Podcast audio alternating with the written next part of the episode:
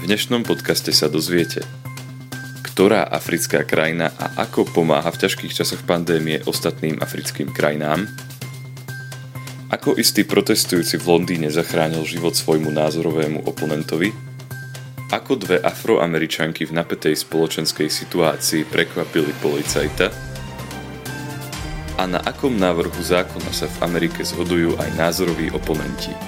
Prajem vám príjemné počúvanie.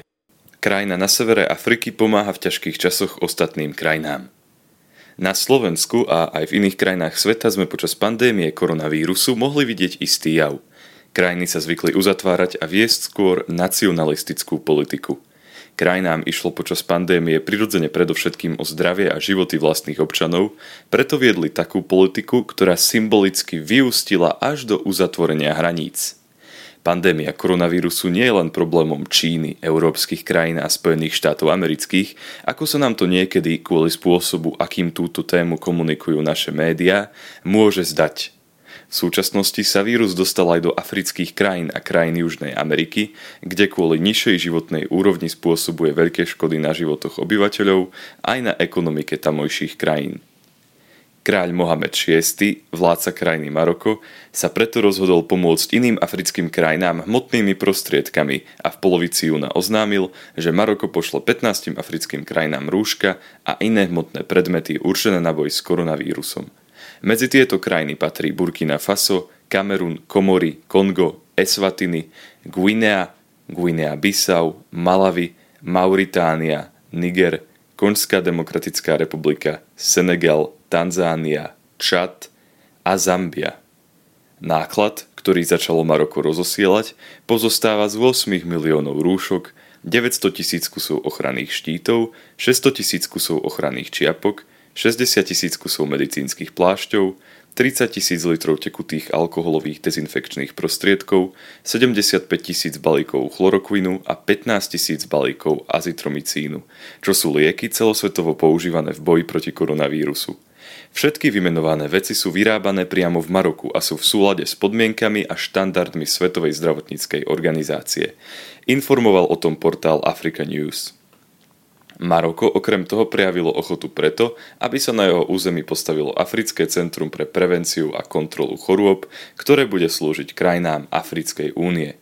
Táto krajina pritom iba pred mesiacom sama potrebovala pomoc, keď jej Čína poslala chirurgické rukavice, rúška a ochranné obleky pre marockých lekárov. Maroko malo v čase, keď bol písaný scénar tohto podcastu 10 693 prípadov nákazy, z ktorých 8426 prípadov tvoria už vyliečení pacienti. Táto krajina má 214 dokumentovaných úmrtí. Poďme na ďalšiu správu, ktorá prichádza z Londýna. Protestujúci z rozdielných názorových táborov sa dostali do tesného fyzického kontaktu, keď jeden zachraňoval druhého. Protesty v Spojených štátoch amerických, ktorými časť obyvateľov USA vyjadruje svoj nesúhlas so zabitím Georgia Floyda, ktorý bol pravdepodobne udusený policajtom počas zatýkania, už pred necelým mesiacom prerástli do násilných demonstrácií. Násilnosti začali v meste Minneapolis, kde sa celý incident, ktorý skončil smrťou Georgia Floyda, odohral. Protestujúci tu rozbijali výklady, napádali policajtov a policajné autá a vykrádali obchody. Následne sa tieto násilnosti rozšírili do celých Spojených štátov amerických a búrlivé protesty už dokonca môžeme spozorovať aj v iných krajinách, napríklad vo Veľkej Británii, kde protestujúci zhadzujú sochy, o ktorých sa domnievajú, že ide o vyobrezenie negatívnych historických osobností spojených s rasizmom. Presne počas jednej takejto demonstrácie sa v Londýne v polovici júna odohrala kuriózna a zaujímavá situácia, ktorá nečakane doslova splížila dvoch ľudí z dvoch názorových táborov. O tejto udalosti informoval The Washington Post. Fyzické konfrontácie sú pri vyhrotených občianských nepokojoch bežné – Súboj, ktorý sa odohral v Londýne, začal kvôli tomu, že určitá časť obyvateľstva nesúhlasila s tým, aby protestujúci z hnutia Black Lives Matter poškodzovali sochy historických osobností a podľa vlastných slov sa rozhodli tieto sochy fyzicky chrániť. Pochopiteľne došlo k fyzickým konfliktom a jedným z ohnisk súbojov bolo miesto blízko mostu Waterloo Bridge. Na tomto mieste bol v momente, keď dochádzalo k fyzickým konfliktom, aj muž s menom Patrick Hutchinson, ktorý pracuje ako osobný tréner – podľa vlastných slov sa podobnej akcie zúčastnil po prvýkrát od doby, keď George Floyd zomrel počas zatýkania. Tento muž odrazu zbadal medzi protestujúcimi muža, ktorý v skrčenej polohe ležal na zemi, bol zranený a bezbranný. Hutchinson takisto videl, že okolo tohto muža sa utvorila skupinka ľudí, ktorí sa ho snažili ochrániť, ale napriek tomu potreboval niekoho, kto by ho odniesol do bezpečia. Tak som tam vkráčal, zodvihol ho, dal si ho na ramena a začal s ním kráčať smerom k policajtom, zatiaľ čo nás obkolesili ostatní ľudia a ochraňovali mňa aj muža, ktorého som niesol. Pospomínal si na situáciu pre britské médium Channel 4 News. Agentúra Reuters informovala o tom, že ľudia zdavo kričali, že ide o muža, ktorý patril k pravicovým extrémistom. Agentúre Reuters sa bohužiaľ zachráneného muža nepodarilo identifikovať, ale s veľkou pravdepodobnosťou došlo k situácii, keď jeden protestujúci prakticky zachránil život svojmu názorovému oponentovi. Tento čin ocenili médiá prakticky z celého politického spektra.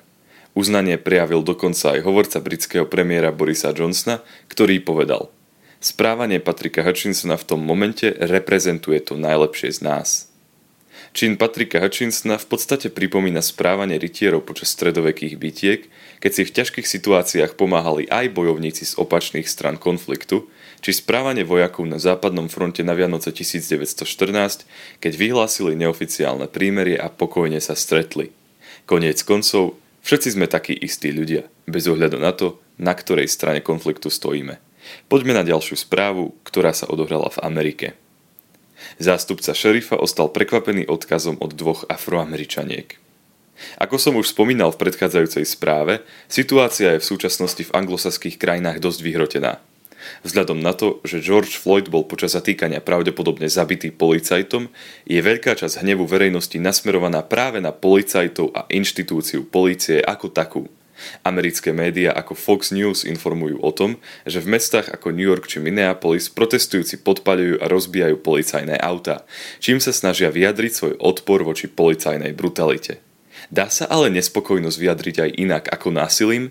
Dve anonymné afroameričanky v meste Nashville sa o to pokúsili. Zástupca Jody McDowell z kancelárie tamojšieho šerifa sa 20. júna rozhodol, že sa naraňajkuje v reštaurácii Cracker Barrel blízko letiska.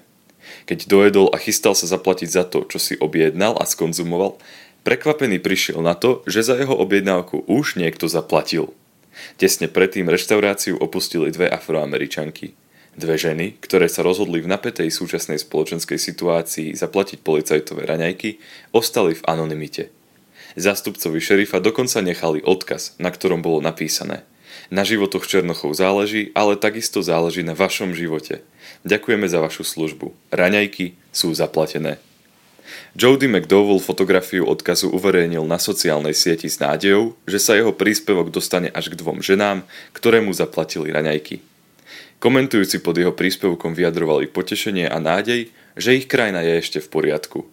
Na tento prípad upozornili lokálne pobočky médií NBC a ABC. V tomto prípade ide v podstate o to isté ako v predchádzajúcom príklade. Ľudia z jednej strany konfliktu pomáhajú ľuďom z opačnej strany barikády a ukazujú, že sa ako spoločnosť nemusíme rozdeľovať. Tieto ženy zároveň ukázali Amerike a svetu, že existuje aj iná forma vyjadrovania svojho názoru ako násilie a výtržnosti.